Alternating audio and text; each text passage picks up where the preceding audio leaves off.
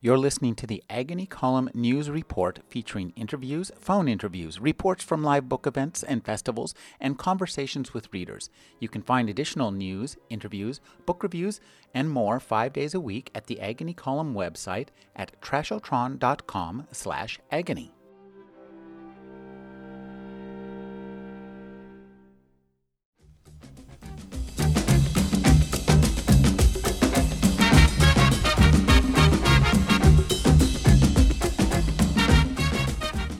This is Central Coast Public Radio, KUSP Santa Cruz, and KBDH San Ardo.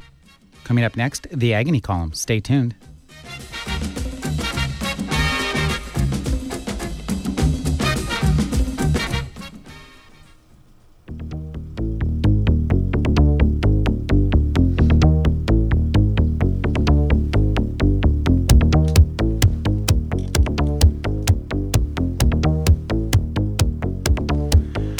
Good evening and welcome to the Agony Column. My guest tonight is Colson Whitehead.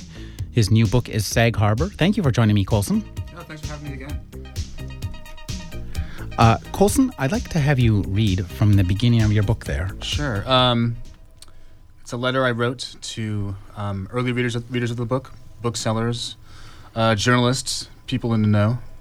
And it says, A message from the author. Dear reader, I've always been a bit of a plotter, which is why I now present my autobiographical fourth novel as opposed to the standard autobiographical first novel. I recommend this approach to others. This country was built on innovation after all, and just because things have been done a certain way for a long time, there's no reason we have to keep doing them that doing them that way. The people are made up, but the streets and the houses are real. My old haunts are in here, and maybe some of yours are too. With a bit of luck, you'll recognize some of the places that Benji travels. At any rate, this was a different book for me to write, and I'm proud of how it turned out. I hope you enjoy reading it as much as I enjoyed enjoyed writing it. Thank you, Colson. That's a, a really great introduction to this book. Now, tell us a little bit about Sag Harbor. The, this where is where is Sag Harbor, and describe it to those of us who live on the left coast and have no concept of what the East Coast is like. Sure. Sag Harbor is a, a small town on Long Island. It's in the Hamptons, which you uh, perhaps have heard of, and it got its start as a a whaling town um, in the 18 somethings, and uh, the Af- African American and Native American sailors uh, lived in a neighborhood called Eastville in Sag Harbor, and then their descendants moved to New York, and as it got older, um, sort of news spread of this small sort of pocket of land in Sag Harbor. And in the 30s and 40s, um, African American doctors, lawyers, bankers from New Jersey, Brooklyn, Manhattan start going out there, um, and then they'd bring friends out, and their friends would stay. And so this, you know, this this community spread by word of mouth, and um, my mom went there when she was growing up, and I spent every summer there until college. Well, this is a really fascinating uh, novel, and one of the things that uh, interests me is the way you evoke the place. Could you talk about creating uh, the place of Sag Harbor as a character in the novel? Um, is it a character? Um, I feel like, like like 1985 is more of a character than Sag Harbor. um, I, I, you know, I, I, I, set the stage and give the history a little more detail than what I just did, and then um, sort of you know let the kids have their way. Um, but the thing I, I, was mostly mostly concerned about being truth, truthful about recreating was that sort of early 80s uh, vortex of culture between members only jackets, um, new wave versus early hip hop. Uh, and and the like. Well, now your character Benji. Um, tell us a little bit about the, the setup of the family and, and, the main character. Okay, he's 15 years old and he gr- he's grown up. he lives in New York City, but goes out to Sag Harbor in the summer. Uh, he's a, a, younger brother named Reggie, and they're only a year apart, and so they basically come as a match set. Although puberty is now uh, divided them, and they're going their separate ways. So part of that is part of the story is um, describing how these two boys go off in different directions. Um, he's one of the few black kids at a predominantly, predominantly white private school. Um, and when he goes out to Sag Harbor and hangs out with his black friends uh, that he's grown up with, he catches up with he catches up on all the slang, dancing, and black culture he's missed out on by being in the school. He's a bit of a dork, um, so he's sort of doubly cursed because he has not only does, does he not know what's going on, but he's too incompetent to actually master what he sees around him. uh, humor is one of the the main thrusts of this book. It's really really funny, but it's also, I think, really an interesting examination uh, of race consciousness and relations from within, from a perspective that I don't think we've ever seen before. I don't know. I, I, I when, when, when, when I think of people who've done it, I think of people like Richard Pryor or Eddie Murphy or um, Dave Chappelle. I think um, definitely Eddie Murphy's first two records were big, um, uh, big players in the in, in, the summers 84, 85, 86, and we all walked around reciting his uh, his, his routines. So I mean, I, I, think there are you know, and also you could point to Ishmael Reed and Paul Beatty and other people who have um, uh, a sort of absurdist streak in in, in their work. Um, but when I think about certain bits in the book, like the there's an insult chart where I do like sentence diagrams for um, the way the kids curse and cuss at each other. I was thinking of Richard Pryor and I think also George Carlin. You know, people who I grew up uh, watching on TV. I came from a very big TV watching family, and so I watched all those Richard Pryor and Carlin specials early on.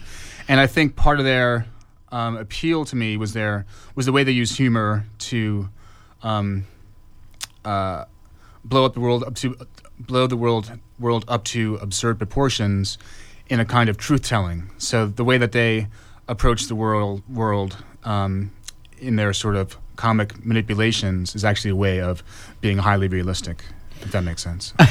yeah. Now I, would like to have you read a, a portion from the book here. Um, I think it's page fifty-six. Is it? Yeah, fifty-six. Um, uh, read this portion here, starting with Marcus, and, and this will give us an idea of what you're about. Um, they're at the beach, and Marcus, who's sort of like the goat of their group, the guy who always gets uh, uh, harassed, put upon, made fun of, um, is coming is uh, coming to meet them on the beach. Marcus hot-footed it, footed it over the black sand. He'd made good time, but then he was putting in a lot of time biking to and from work. Marcus had only been out in Sag Harbor for a week, and he was al- already on his second job. Every summer he went through a dozen, easy. He got his foot in the door no problem, spinning his dismissal, dismissal from his last job to his new bosses the same way he spun them to, the, to us. The day manager was out to get me, he'd tell us, or I had a personality conflict with the cook. The owner was all coked out, he explained, pointing toward the realities of the mid 80s resort town restaurant business. Most of those people were coked out. Basic fact. If we knew he, if we knew for a fact that he got the axe for stealing booze, not a bottle or two, but a whole crate, he trumped us with, "Those were some straight up racists, man," which always worked in any sphere. Who among us could refute such a judgment? It was like saying it's hot during a heat wave. No dispute. I love the way that th- this book gets at this, the perception of race from within the perception of, of, people who are kind of a second generation, and, and, you do a great job of, of evoking the parents in this book. I, I love uh, his parents because we get a kind of a in some ways they're almost like the peanuts parents they're, they're almost not there most of the time and um, but when they are there you do a great job of uh, showing and not telling us uh, about the the father and the mother. Could could you talk about doing that? Well, yeah. I mean, they uh, the parents live the parents work in the city and only come out on weekends, so the kids are left to their own devices Monday through Friday. But they're you know they're sort of good kids and dorks. They don't get up to too many horrible shenanigans. Um, so you know, there's not a really strong you know plot in the book. There's no you know they don't find a dead body. They don't like get chased by the KKK or whatever. Um, I didn't want to sort of make you know insert these artificial coming of age moments. Uh, I want to be true to the spirit of summer, um, and so uh, how do you create suspense? How do you create? How do you keep the, the reader going? Uh, a lot of it is the voice and Benji's perspective, and then um, withholding information and then revealing it at a certain time. So we get sort of intimations that something's wrong in Benji's house. Uh, there's something wrong in his parents' marriage, um, and I bring it in slowly. Uh, to you know well to delay the sort of narrative discharge, but also it's um, a way of showing how Benji sees things because he is in denial about what's going on around him, and he is aware of certain way, certain things in his life and um, not aware of others. So um, the way that the reader becomes slowly aware of what's going on in, in his household is a par- is, is a parallel to the way to the way Benji is slowly waking to it. Now, one of the things I like about this book is the way you get the the friends. So I want you to talk about the friends and also the the hierarchy of peer groups. I think you do a great job. This is a universal uh, feeling, and you mix kind of universal feelings and, and, feelings that are more specific to the experience and, and a kind of exotic experience, odd uh, of of the you know the wealthier uh, black children. Exotic, exotic to a lot of America, but you know, if we're in it, you know, it's, yeah. you know, it's not exotic uh, to me. It's not that exotic. Um, the um, uh, where am I going to go with this one? Um, could you ask the question again? Let's talk the, the peer group peer group hierarchies. Sure, sure. I mean, um, Tell you us know, about his friends and you know, there are. there are. Uh, you know, I, I think if you get a, a, bunch of kids together, there's like the kid they make fun of. There's a smart kid. There's like uh, the alpha dog. Um, people play roles, and so I definitely had those kids uh, that I hung out with in Sag Harbor who fulfilled those roles.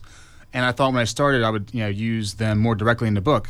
But each time, say um, John appeared, he would do something un-John like, and and the next, yeah, when, when he appeared again, two pages later, he did some more un-John, un-John like things. And so, while I did have real life models, I had I had I was was not really able to use them because they weren't serving the higher purpose of the book. Um, so there's you know there's a clown, and I guess my clown character is named NP, which stands for nigga please, uh, because no matter what he does, you can only say, or whatever he says or does, uh, the only appropriate response is nigga please. You know, you don't believe him. Uh, um, there's the alpha dog Clive, who sort of is uh, put together and uh, is our example of what it is to be to be like a, a real teenage boy. Um, so um, there are types and uh, hopefully that you know they live. I mean, I think we all in our lives have these fr- friends who are like this who we hung out with. So even though the story is particular to the '80s and this African American neighborhood in the Hamptons, um, you know, I really am trying to uh, attack these um, universal moments in teenage years. and, and um, one of the you have many really fascinating uh, boy moments in here. I, I, love this, and of course, there's the BB gun moment. I, and I have to say, I had a, with with the sparrow hitting the bird. Talk about the the the BB gun moment. Well, I mean, um, having just said like I didn't really use stuff in my life, I, I, did actually have a BB gun fight at Twilight, and it was too stupid not to put in the book. Um, although it didn't go out, go down exactly the way um, it goes down the book. I think it, it was interesting the way that we pretended uh, to be gangsters when we had these BB guns. You know, we were grew up in very comfortable middle class households, um, yet you know there was this nagging feeling of of not being authentic. We're not black enough because we're not from the street. You know, this idea of the street, capital T, capital S, uh, that we walk around with. Um, so, uh, playing with guns was a way of play acting at being, you know, kind of gangsterish. And part of the reason I picked 85 was because, um, well, you know, the kids love pop culture and it's a way of, you know, it's an important way of how they interact with the world. And so I wanted to use songs and movies in a way to talk about sort of larger, broader themes. So, 80, so in 85, hip hop is moving away from its corny stage where you had brand, bands like UTFO and Whodini who wore like leather jumpsuits and like had different characters like the Village People um, and moving towards what it became in the late 80s, you know, commercial, very highly commercialized and gangsterized, and it was all sort of grown up. And so the boys in the book are boys becoming men, um, uh, stumbling towards adulthood, and the music is also in that same sort of position. So um, uh, the way that you know gangster, you know, the way that gangster rappers, uh, you know, some people like Ice Cube, who was sort of playing a role in um, in, a, in a, his, his his his music is sort of a counterpart to the way these boys are playing a role. It is a mask, And for some of them, they don't stop acting out, and this has consequences later on in, in their lives. Now, um, I'd like you to read a, another section here. Surely. This is from page 87.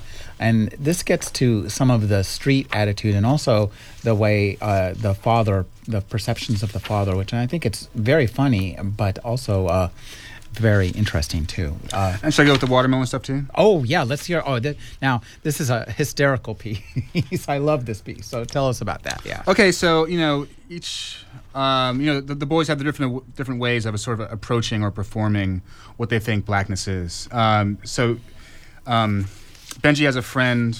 Um, named Nick, and Nick is living at Sag Harbor full time now because you know his parents are getting divorced, and it's just sort of cheaper. And so he's been he's become like a townie, which is like uh, you know very shameful. So to overcompensate, he um, throws himself into the b boy attire of the day, uh, and here we are talking about this gold chain and what it's like to walk around in the in mostly white Sag Harbor um, when you're on display. My father would have kicked me out of the house if I walked around with a gold chain around my neck. Not that it ever would have occurred to me to get a gold chain. Who does he think he is? I can hear my father say. Where does he think he comes from? The street? The street in my father's mind was a vast, abstract plane of black pathology. He'd grown up poor, fighting his way home every day off Lenox Avenue, and any hint that he hadn't escaped, that all his suffering had been for naught, kindled his temper and his deep fear that aspiration was an illusion, and the street a labyrinth without exit, a mess of connecting alleys and avenues always leading back into itself. So, no, no gold chains, no. The stereotype stuff was hard, no joke, no matter where you came from. Look, we had all kinds in Sag Harbor. We had die-hard bougies, we had first-generation college strivers, fake wasps, the odd, mellowing militant. But no matter where you fell in the spectrum of righteousness, down with the cause or up with the man, there were certain things you did not do. Too many people watching.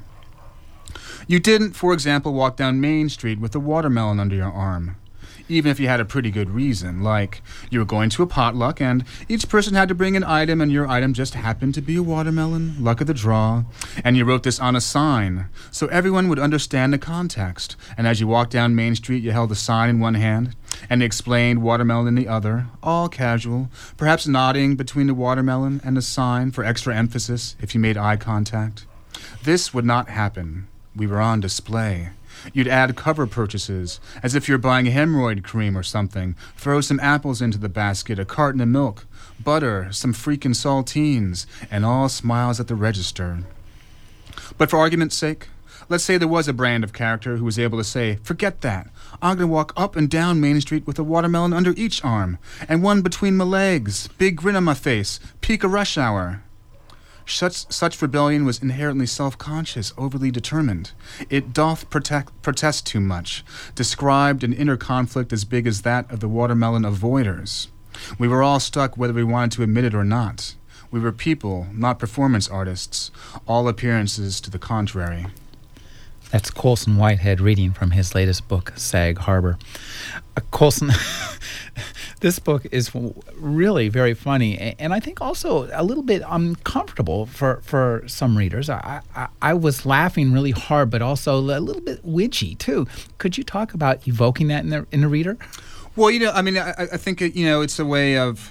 Um, uh, changing up the experience. I mean, I, I, I think if you juxtapose humor and then some sort of horrible moment with a parent or a peer, and you go back into humor, you know, you're, you're, you're sort of knocking the reader around and keeping them off balance, um, the way we so often are when we're walking around uh, through our lives. And so I've always been attracted, like I said, I was always attracted to people like Richard Pryor and George Carlin. And then later on, you know, people like Beckett or Pynchon, people who have like you know very finely tuned sense of humor, but also uh, um, an understanding of the tragic, and um, weave both weave them both together expertly. Now, one of the, the, one of the things I love is is the some of the expectations of what Benji the, at the beginning of the book when he's talking about what he's expected to know, uh, and I love his his take on the famous black people he's supposed to have known well, yeah, I mean, I guess you know like many people who's sort of clueless over uh, about uh, his culture's traditions, and so he hears people talking about Du Bois and um, Marcus Garvey, but never never actually no one's ever never actually told him who they actually are. I mean, um, whatever page on the Black History calendar he had, uh, you know, he, he, skipped that month, and so um, you know, I'm talking about a, a, a, kid who's trying to figure out uh, who he is and where he's going, and so at, at the beginning of the summer he has these, this dream of transforming himself. Uh, he wants to be he wants to go by Ben instead of Benji. Benji is like a kid's name, and he's these different co- dreams of of uh, reinvention, which of course uh, come mostly to naught. I mean, I think the experience of summer is that uh, between Memorial Day and Labor Day, you're only 0.001 percent sort of smarter or wiser than you were at the beginning. Uh, we move as human beings. Um, toward enlightenment uh, by by taking very very small steps. And so the artificial coming of age book moment where the narrator or protagonist is suddenly transformed by this uh, or tested by some huge event doesn't exist here. He's tested by um, you know the small sort of mundane moments, the quotidian.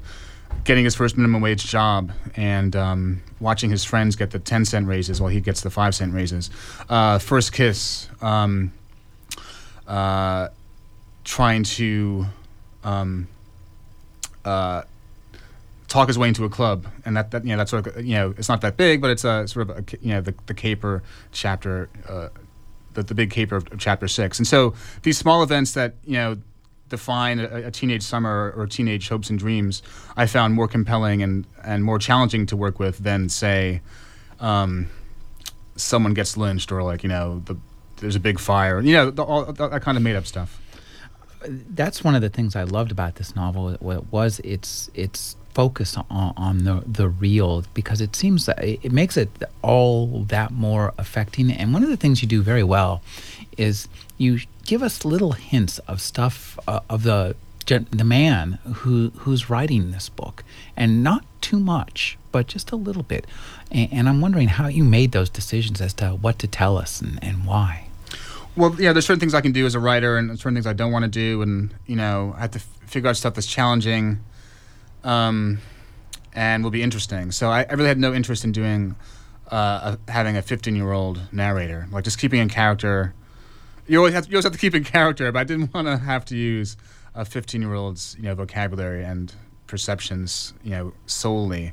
People get around that when they have teenage or you know 12 year old narrators who are sort of hyper literate, they're prodigies, and that's sort of like a cheat. But you know, you, you, know, if you pull it off, it's fine. But I didn't want to have the, you know have yet another like super brainy 15 year old who's wise behind his years and wise beyond beyond his years and has a sort of elevated vocabulary. So I wanted I wanted um, the narrator to be the adult looking back upon his adolescence and ordering it. I want that I wanted him to have some mastery of his experiences and um, some perspective so um, I think you know a lot of my books, my narrators uh, zoom in for super close-ups and um, uh, sort of really sort of dig into you know sort of mundane or esoteric subjects.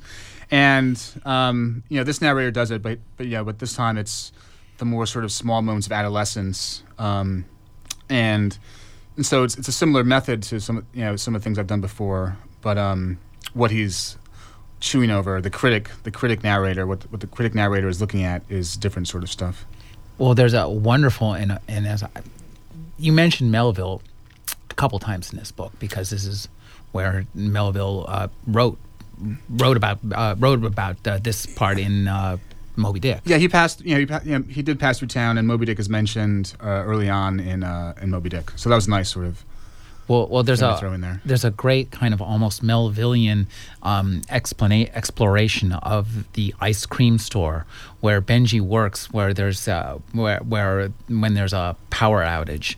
Could you talk about creating that? You you use this you do this quite a bit in this book, where you'll take uh, somewhat mundane moments of adolescence and um, look at them through a very uh, academic kind of uh, point perception that and it's you do two things. You get really get us into an, a deep understanding of how the adolescent mind works. Yet it's also a very funny parody of, of academic thought as well. Well i mean yeah i mean the voice of the narrator, um, you know, turned out to be a very sort of, uh, um,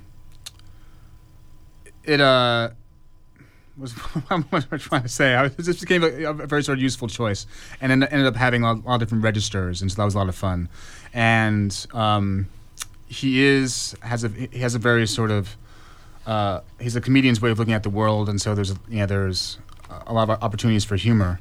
Um, in terms of the section that we're talking about, you know, I am drawing from my own experiences, but I'm not actually uh, that interesting a person, and so I have to uh, really sort of embellish things that happen to me um, uh, in order to make them work in a book. So I did work in an ice cream store for three summers, and um, and that's where I get the lingo and the smell and the sort of atmosphere down. But I um I didn't have like a racist a, race, a racial incident with my boss and then try to sabotage his business as, as happens in in the book. So um well you know so without adding these sort of these heavy melodramatic moments, I, I do sort of you know um, something has to happen to Benji, and so the task is how to narrate these much smaller stakes encounters so that they have this sort of um, uh, heavier import. You have, yeah, you, you managed to give uh, lots of the, the smaller points of adolescence an almost mythic feel and, and make fun too of the perceptions of adolescents who always feel like you're engaged in the greatest struggle of all time. You're the final boy who's going to do the greatest thing in the world if only you can get out of your job or something. Well, I mean, th- you know, you know, I, I, think it's a time. Well, definitely when I started becoming becoming more aware of like my individuality and my sort of failures to uh, enter into a larger community of teenagers or just you know the world in general. You know, uh, you know, I was definitely my early high school years were a time where um, I was dis- discovering my otherness uh, to many different groups, uh, to white kids, other black kids, and I think that's you know one of those sort of rights, one, one of the uh, you know key points of adolescence. This sort of uh, figuring out where you where you fit into places, where, where you fit into things, and failing to fit, and then trying again, and maybe you'll you know you'll fail better next time. Now, one of the uh, themes of this book, or, or, things that, that I found really interesting, was that uh, Benji's kind of a geek. He's definitely a geek. Not kind of a geek. He's definitely a geek, and I, I love that he's interested in. Uh, um, he's a D and D player. Uh, he's a Fangoria reader. Talk about the the effect of that on his social life. Well, I mean, I, I think I definitely had to figure out. You know, I learned not to mention some certain enthusiasms of, of mine. um, you know, um, when I entered high school, and I think we all sort of figured out like we're all trying, you know, in that time, figure out like what is the cool thing to say, what's the cool thing to wear. Like, oh, that's out. Uh, why didn't somebody send me a memo? And so um, we are all to different degrees behind on the latest edicts and literature of how we're supposed to be teenagers. But Benji's especially behind. You know, the mailman definitely passes over his passes his door uh, fairly often. So he is. I mean, uh, he's very observant, and he's trying to figure out from others' behavior how he should behave. But he also knows that he doesn't want you know to do whatever everyone else does, and so it gets him into trouble. Um, he's learning to leave behind his sort of nerdy enthusiasms, but you know, at heart, he's you know he loves these things, so he has to figure how to figure out how to let them go. Now, you, you talked about the 1985 being a, a character in the in the book, and and y- you're right, it really is. And you you bring a, a lot of the the famous events and uh, New Coke. Talk about. I was impact. so lucky when I you know I was like, what else happened in, in high school, and I was so uh, happy that uh, the unveiling of New Coke um, happened in '85. Um, I was a big uh, Coke drinker, and I was personally crushed when um, uh, they got rid of the original formula and brought out new Coke for briefly. So, in my um, uh, attempts to make this into a, a mythic battle or, or, you know a sort of mythic conflict, uh, Benji is one of those um, Coke hoarders, hoarders you might have heard about, you know, in the summer of '85, who went around making getting a secret stash of the old formula. Um, and so there's a caper where he tries to steal some. He's you know someone else has a stash and he tries to steal some coke. Uh, and um, you know while I am trying to you know have us make a sort of um, brief comic aside, it does sort of speak to hi- describe his sort of um, completely clueless ideas about what it is to be a, a person. We'll get back to my interview with Colson Whitehead in a moment. Right, well, the next man on is a man that brought you sex and drugs and rock and roll. Will you kindly welcome Ian Dury and the Blockheads? Come on! Let's have some noise! Support for All Things Considered is from Dominican Hospital, the Central Coast Certified Stroke Center program. Comprehensive, coordinated, round the clock care makes the difference in a medical emergency. Details at dominicanhospital.org or at 831 462 7200.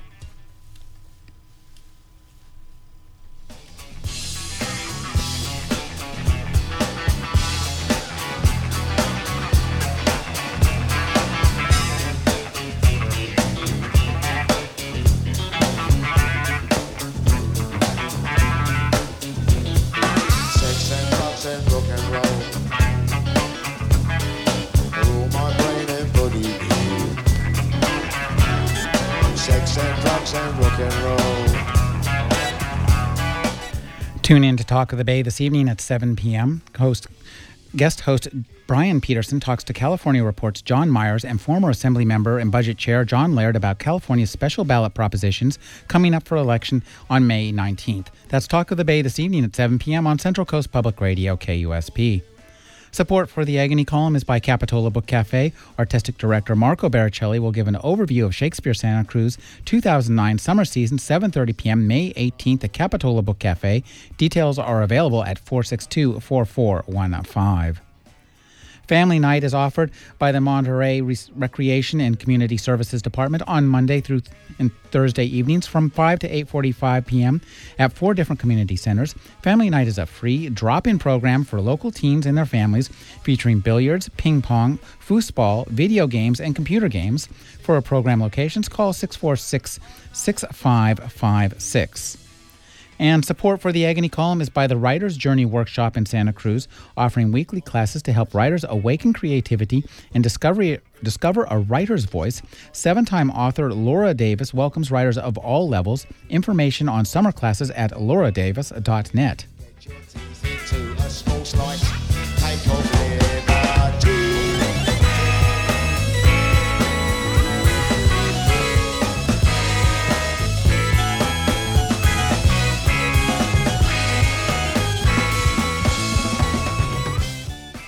let's get back to my conversation with Colson Whitehead.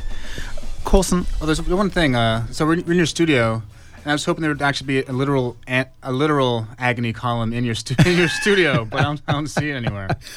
well, actually, uh, I generally explain that the the origin of the name is from uh, the pages where Sherlock Holmes. Uh, in the Victorian broadsheets, where he found both his clues and his clients, it's the uh, the personals column essentially from the then. But no, uh, uh, I suppose I'm the only column of agony. Sure, well, you know.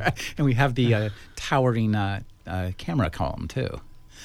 Um, Colson, one of the things that I think is really great about this book, uh, and I wanted to get back to some of these things, are, are some of the this your academic. The, the things you do like where you make lists uh, you have like the six kinds of silence in um, uh, benji's house. Could you talk about those kind of various lists you do? You do that a lot and it's really fun. Well, uh, you know, I was trying to, you know, in each chapter, I'm trying to find, figure out what which, what piece of pop culture can be useful to talk about uh, where Benji's coming from, and so um, I spent many a summer afternoon reading the, the Book of Lists, uh, the bestseller from I think it was 76, 77. and um, uh, in, in in our in our, Sag Harbor place, we had you know a very limited number of books. It was just sort of whatever. Um, got trapped in the house and stayed. And so there wasn't a, there wasn't a sort of a lot of stuff, a lot of new stuff coming in. So the book of lists was always there, and you always like read it a hundred times. And some of it was naughty, like you know top six sexual positions. Some of it was weird, like eight cases of spontaneous combustion. You know, I, I believe I believed in spontaneous combustion because, and I, I believed in a lot of things because of the book of lists.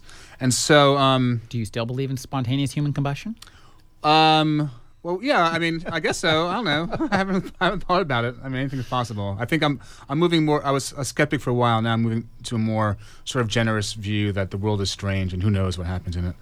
Um, in my old age. So, um, so part of Benji's ordering of his world is breaking up sort of his family dysfunction into the book of lists. So there's six types of uh, silences in Benji's house. Um, six kinds of fake smiles, and he breaks it down, sort of, you know, smile, smile by smile. Now, uh, this book is obviously, and you've said it, this is an autobiographical novel. Um, could you talk about a why did you why didn't you just write an autobiography? I mean, biographies are all really hot sellers now.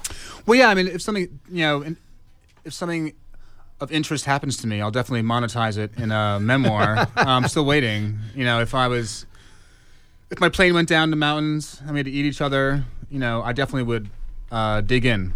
And when I'm rescued, I would go to my publisher first thing and hand in my uh, manuscript. You know, day two, ran out of food. We ate John. So, um, so I'm still waiting for my memoir moment. However, just walking around Sag Harbor in the summer of '85 isn't interesting, and I have to, you know, um, figure out how to make Benji interesting enough that it's it's, it's uh, readable and worth your while. Now, um, when you were creating the, creating uh, Benji, did you um, did you create him before you wrote the book? In a sense, I mean, Well, I, I do, you know, a lot of prep work, and so I was thinking of the book on and off for three years before I, you know, started writing it. So by the time, uh, I, you know, I had his voice, you know, he started talking. Um, it's a first-person narrator. You know, I knew who he was and what had to happen, and you know, the sort of hoops I'd set up for him. So, um, in terms of his, you know, literal voice, the, the words he uses and the way he speaks, um, you know, that, that takes like a bunch of pages to get down. So, uh, 30, 40 pages, you know, you try these kind of sentences, you try those kind of sentences, um, this kind of perspective, this kind of level of knowledge, and you figure out what works for him and what you're trying to, um, what's going to work for the book. Now, um, uh, I, I wonder if you could talk about too, um, just uh, some of your your writing process because it's it, this book is really finely written. Um, do you uh, how how do you go about writing a book like this? Well, this um, I had a lot of, you know, I mean, from the idea to uh, execution was longer than usual. Uh, I have a four and a half year old daughter, and uh, once she start was able to walk, I stopped getting work done. So, so you know, it was very productive. And then, you know, she'd burst into my office, dad saying, "Daddy," and I was like it for like a year and a half. And so I was taking notes, like sort of on and off, you know, for many months. Um, but generally, when I start writing, I'm I'm I'm, I'm very much on, and so my sort of uh, vestigial nerd thing is keeping a track of how many pages I write each day. And once I figure out like how many pages I'm doing a week, that becomes like my sort of standard that I like to keep to. So this was like an eight page a week book. And if I did six pages one week, I had to do 10 the next week. And if I do four on Monday, you know, that means, and if I take a couple days off, I have to catch up on Saturday and Sunday. So I make my quota. So, um, you know, people have different ways of, of doing doing things. Uh, that works for me. I think if I if I know wh- how much what I'm supposed to get done each week, um, I find it very useful. And then sometimes you know you take a month off and you're sort of beating yourself up. Uh, in, in in between chapters, you know, I took time off, but generally when I'm going, um, you know, that's the only thing I'm doing. Now, um, this also uh, involves. Uh, you said you know a lot. A lot of these people that you, the your characters are that you've created are, are based on your friends, people you knew. Could you talk about you know uh, how did you feel? Didn't you feel kind of weird doing that?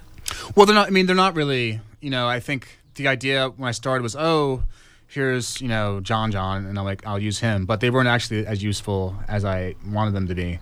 So, and then talking, you know, just came out, and I haven't talked to the book. Just came out, and I haven't talked to uh, my friends from back then. but showing to my, but showing to my family, my brother.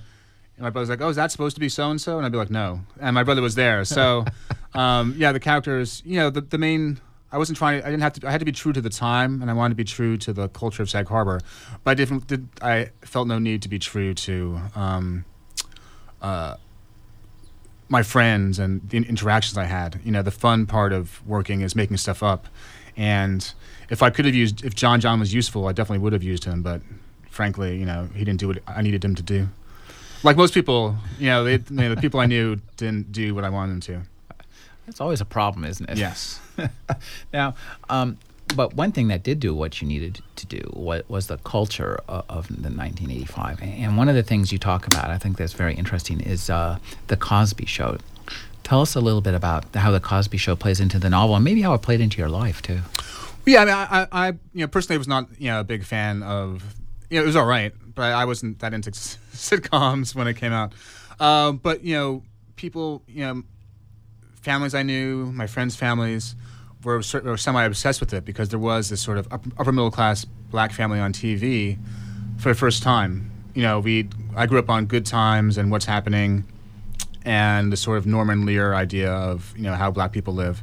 Uh, and we all watched these shows because we had no choice because you know we had to watch we wanted to see ourselves, but it wasn't exactly the way we were living.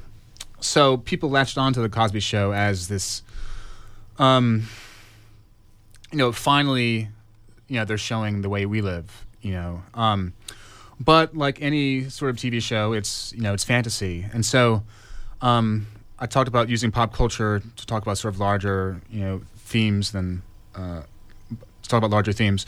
And so you know I used the I think I used the Cosby Show in the way that people in the '60s used uh, the white writers, uh, the humorists of the '60s used Leave It to Beaver or something. You know there was this you know sitcom idea of how Americans lived, but if you actually had you know an idea in your brain, Leave It to Beaver is not your existence. And if you you know you could just you could look around your house and know that uh, this sort of 50s sitcom idea of how we live was, was not true. And so uh, Cosby became sort of use, useful for me because uh, on the surface, you know, it would seem to be have some sort of um, import or relevance, but obviously it's uh, ultimately it's a false show, and so his fam and um, the sort of short glimpses we get of the dysfunction in, in Benji's family uh, certainly give lie to the Bill Cosby uh, fantasy. Uh, one of the things I think that's very interesting is the the way you uh, create tension in this book, um, without uh, in, in, but keeping it entirely realistic. Uh, could you talk about um, using voice, using prose, using grammar, you, all the you bring a lot of different things in, in up up to the front to, to keep us reading, and it's a fascinating uh, book because it's really kind of a page turner because we really want to find out what happens. Yeah, I mean, you know, the the narrative in- engine is Benji's voice and his perspective and his experiences. Um, how do you keep it going? Well, you know, you're always just trying to have to you know look at what you've just written and say why is this sentence here and not there? Um, why am i introducing this character on page 91 as opposed to page 30 why do the parents not come into chapter 5 and what kind of effect are you achieving by that strategic uh, revelation? So uh, there are situations uh, that have to come at a certain moment to create a certain effect. You're finding the right sentences in the right place to, to create a certain effect. Um, there's a lot of time travel. I mean, uh, the, you, you, the chronology is really interesting in this book. The way you give us information. Did you have to create like some kind of uh, bizarro timeline? Well, I, I mean, it. Um, I, I, think of incidents that might serve Benji's character, and then where do they come? Where, where, where do they go? So there's a discussion. Um, there's a sort of music nerd discussion in chapter two about Afrika Bambaataa using a sample from Kraftwerk and who right. and who actually was stealing from whom, and so. Um, uh, you know, is, is it a black person stealing from white culture or white a white person stealing from black culture? And this sort of uh, incredibly important but also meaningless uh, argument over who's stealing from whom. Uh, so the kids are having are having this discussion, and should it come in chapter two to sort of set up the terms of their existence? Should sort of come up in chapter five where there's a lot more sort of music discussion, or, or sorry, chapter six where there's more stuff about hip hop. Where do these different in- incidents go? Where, where's the proper place?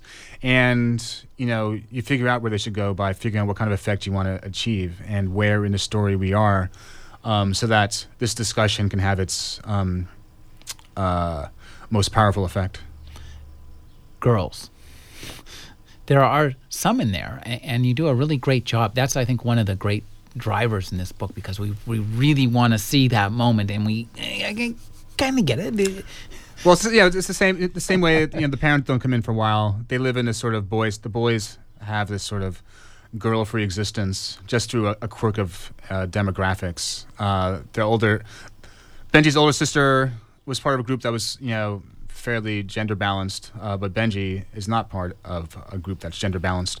So the girls do come in um, uh, around chapter five, and um, again, you're sort of withholding, you know, withholding from the reader some sort of event, and you're creating suspense and uh, an idea of what's going to happen. So the girls come in halfway through the summer and upset, you know, the careful order that they've had uh, in the first four chapters. Well, it's it's an interesting uh, summer because it, it's a y- you get um, this two month glimpse uh, uh, of Benji's life, but you also get the entirety of his life too, kind of uh, pixelated through there. Could you talk about mixing that big vision with the little vision? Well, you know, he's sort of a loser loner, but he's part of a big community. So there's, his grandfather, his grandparents' generation, mm-hmm. his parents' generation, and um, he is part of this you know cycle of renewal and rebirth that is these generations coming to Sag Harbor, you, know, generation after generation. So um, when he sees a kid on the beach uh, who's you know five or six, he's seeing his, his replacement, and someone who's um, in his 40s seeing him walk down the street is you know seeing Benji as their replacement, and there's this sort of passing of the torch, um, uh, a certain kind of way that there's a limited number of types of people in the world, and they're all in uh, your hometown. Uh, they're in they're on your block and they're in Sag Harbor. And if you get them all together, say for example on Labor Day party, uh, we're all bumping up against our future and um, past and present selves, in the and we, we see them in other people's faces. That's a really fascinating uh, vision. I, I, I, love the Labor Day party, and I, and I love the the culmination of the burning furniture. well, yeah, I mean, um, you know, it, it, it's always nice when, when, you get to the end of the book because you've been waiting three or four years to, to uh, finally finally write these scenes that you've been thinking about. So, like the last chapter, I, I, I wrote in a week. You know, I knew his voice. I knew it had to happen.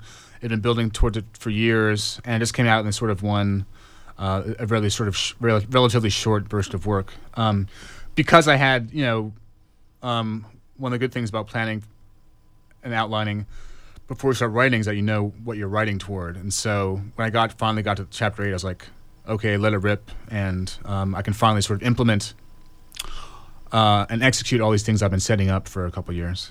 Now, now, so you outline. Yes, uh, that's an in, that's interesting because it, I, I mean it doesn't it feel the book feels very very organic. Well, I mean, um, uh, all, all, my books have been outlined, and the outline changes as characters become more or less important, or you know, you think of more hmm. things, and so. Um, God, the I outline, never would have guessed that. That's that's really that's amazing.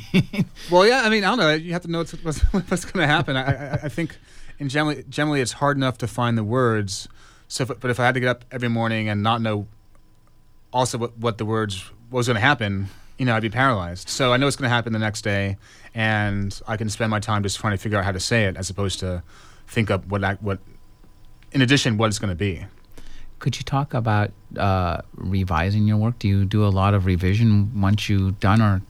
Um, I, I revise as, as, I go along. So I never understood the whole draft system, where you know mm. I've done 36 drafts. I mean, I've, I've, definitely done 36 drafts of this sentence and that paragraph, um, but not in any sort of organized way. So if I have a productive morning and I'm not gonna, I know I'm not gonna write. I'll revise what I did a week before, or a year before, or you know, two months before, whatever I feel like looking at, whatever I've sort of avoided looking at.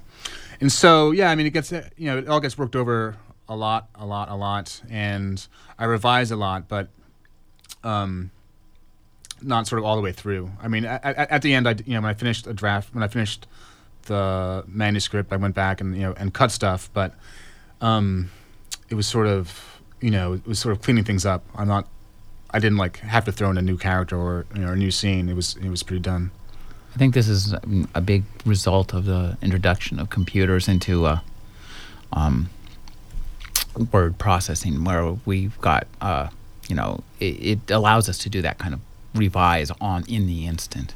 Yeah, I know. You know, librarians and uh, you know folks who collect people people's papers or you know lament the lack of the you know um, marked up draft. Uh, but um, you Well, know, it, you it- have- it- yeah. I mean, it is useful to just change the comma and to see what it looks like. Well, now you can have uh, backups, uh, computer backups of every version, every incremental version. So you could have essentially a daily snapshot. If you Yeah, I know. I know people like want. Yeah, I know people who buy archives. You know, want your computers now. Like they want the physical artifacts. So they can just go in and like find everything. Really? Um, so I have a friend who buys things for Emory, and uh, he's like, "Don't throw out your computers." You know, like, you know, keep your laptop from eight years ago. Like, don't touch it. And when you sell your papers, if people want them, like you know, uh, they'll send techies in and find all these different versions floating around. Wow, that's really interesting. It, does that realization maybe change the way you think about writing at all? Or? Um. No, I mean, I I keep my. Um. You know, when I get a review, I'll, I'll put it in my little box, and that's it. I mean, um, my you know, my friends may be aware that you should just keep everything that's you know related to your writing life, but um, you know, I'm sort of too lazy to to do more than just have a, a big plastic bin from Home Depot and throw stuff in it. Now, um, you you said you took like what three and a half years to write this book or something I like that. Yeah, I mean, um, I took notes, not necessarily like heavy notes. Um, you know, it could be one sentence every two months, and then uh, but it adds up over a couple years. And so, I can, I thought be, the book was a good idea in the summer of 04. and then I started writing uh, full time in October of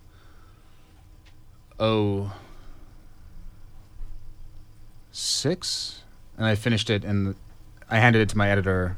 I finished at Thanksgiving of 07, so. Now, um, could you talk about um, you've written nonfiction and, and fiction essays, so I'm wondering how much the the uh, nonfiction you wrote informs this fiction because there's a this really has a lot of the feel, as I say, a kind of an academic. It's almost like a, a document about adolescence as much as it is a, a personal vision. Well, I think being a journalist, um, uh, having to sit down for five hours to get a piece in, taught me how to, you know, train me to, to write novels. You know, I have to sit all, sit all day at my computer and police myself. You know, keep my keep to my deadline, deadline, and uh, and produce. Um, and I was a critic. You know, my ma- I, you know, I wasn't one of these guys uncovering police corruption. I was just sort of spouting off about music and, and TV and film. And definitely my, narr- my narrators have that sort of critical eye. Um, and so um, in the watermelon section, I I read, you know, he, you know, the narrator's being a critic about um, uh, performative blackness. Um, and, and so, and when I do sort of zoom in on these sort of small, um, mundane aspects of Benji's life, I think I am sort of being a critic in an old way. So, um, I don't know, you know, I. Uh, on, on the plane today, I was reading uh, Moneyball by Michael Lewis, and I was thinking like how I would go about having, you know, if I wanted to write something that was more straight nonfiction as uh, nonfiction and you know, my book of essays about New York City, like how I would, I would go about it, and I would love to have some sort of really neat sort of um, uh, corner of the world to sort of unpack and uh, and write about in a way that he, you know, um, Michael Lewis found in the the Oakland A's. So I mean, um, and I was thinking about how the sense, sentences sentences would be different. You know, you have to explain more in nonfiction. You have to, you know, they have to be sort of true to people's quotes, and you can't make make stuff up. And I was wondering if I would have fun doing it, or to be a neat challenge, and how the different uh, the different way of going about it would be. Uh, I'd like to ask you to read where uh, um, page 132. This is a ki- this is kind of a long reading, but I really love it because it's it gets in about Star Wars and, and another cultural artifact of the 80s. Okay. Um, I think it's pretty self-explanatory. Um, Oh yeah. One night in fourth grade, I was playing with my Star Wars action figures when I heard my father yell, Benjamin, from the living room. I dropped Greedo immediately. I'd moved from playing the Caucasian heroes of, heroes of Star Wars. of the Star Wars universe, preferring instead the alien and armored and masked. I'd been Luke Skywalker for a long time, the bright rays of the whole great destiny thing appealing to my overcast soul. And then Han Solo, his wisecracking ease in the face of hardship, a kind of tutelage, a lightsaber for a blaster pistol. Then I decided that being them was tainted. I'd seen something on TV about it. One Sunday morning, my parents were watching the Black Affairs, Affairs show Like It Is when Gil Noble, the host, welcomed a psychologist who railed against Barbies and the cult of the blonde. Gray waves swept through his afro, and he wore a green and yellow dashiki, a silver black power fist hanging on a chain around his neck. Swear to God. He described a study where a group of black children were told to pick the pretty doll, and when they passed over brown princesses, time after time, what was there to say? Why are children being taught to hate themselves? Barbie, Luke, brainwashed by the evil empire. Black was beautiful, but black didn't exist in the pre Lando Calrissian Star Wars universe, beyond the malevolent black of Darth Vader. And what about Lando's treachery in the Cloud City of Bespin once, once he did appear? Selling Han out, selling Han out, hitting on his lady, some role model. So in my games, I became Greedo, the green, scalloped eared, bug eyed nemesis of Han Solo, or rather, in my mythology, another alien from Greedo's home planet of Rodia, Greedo's cousin. Hence the family resemblance and predilection for ribbed bodysuits. He was a good kid on a straight and narrow, unlike his relative. Or was a Death Star droid with human programming, not much of a stretch. Or a defecting stormtrooper, skin obscured behind the armor plates of the Empire. In my room, Greedo's cousin redeemed his people through his private war against the forces of evil. He was, quote, a credit to his race, unquote. now, was Star Wars a, a, a big influence on your thoughts? Was that a big part of your life? Uh, you know, definitely from you know third grade to sixth grade. You know, a huge sort of cultural influence. Um, hard to escape, hard not to be, you know, uh, um, touched by the Lucas Spielberg uh, late seventies, early eighties um, culture factory. Uh, so the point is like, how do you take this thing that's been done to death, Star Wars, and make it uh, yours, make it work in a book? You know, find a new way of talking about these things. So, um, I, you know, Greedo is definitely, I think, an overlooked, an important part of the the Star Wars galaxy and this is one of the reasons we love this book so so much because you really do have a, a great way of re uh, just jiggering things one way to, to the left, a quarter inch to the right, just to get us a really different perspective. Um, yeah, you know, the book was a blast. I mean, uh, uh, I was using some of the you know some of the things I learned in earlier books, but I, the whole thing was just from start to finish a very fun book to to write, and it's actually changed my idea of like what I should do next. I have no idea. Usually, I have, you know, I'm a third of a way into a new book when I have a book come out, but this book was so different that, you know, my sort of list of ideas that I'd have seems kind of old. So, or I've I've done that before. So, um, for the first time, I have no idea what I'm doing next, and it's kind of very nice and pleasant. And I'm just gonna enjoy the book, having the book out, and uh, uh, think on it. I've been speaking with Colson Whitehead. His new book is Sag Harbor. Thank you for joining me, Colson. No, thanks a lot. We'll be back in just a moment.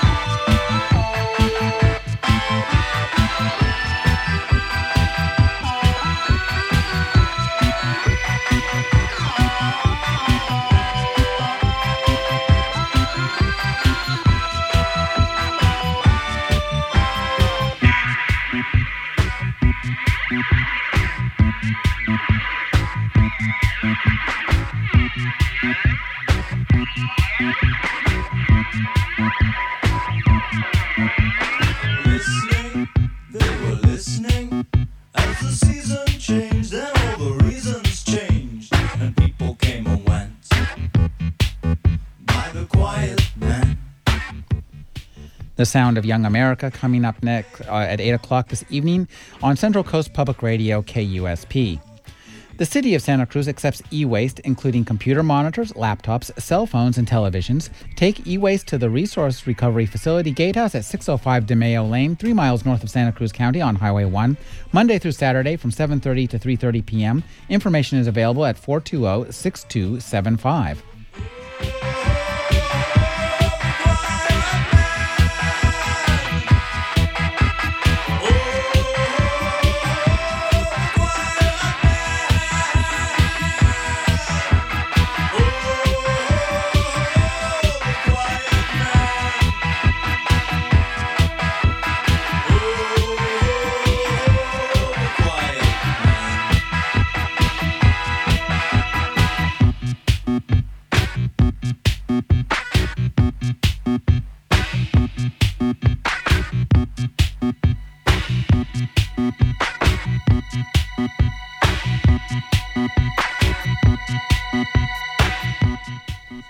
Coming up next on KUSP 88.9 FM, it's Talk of the Bay.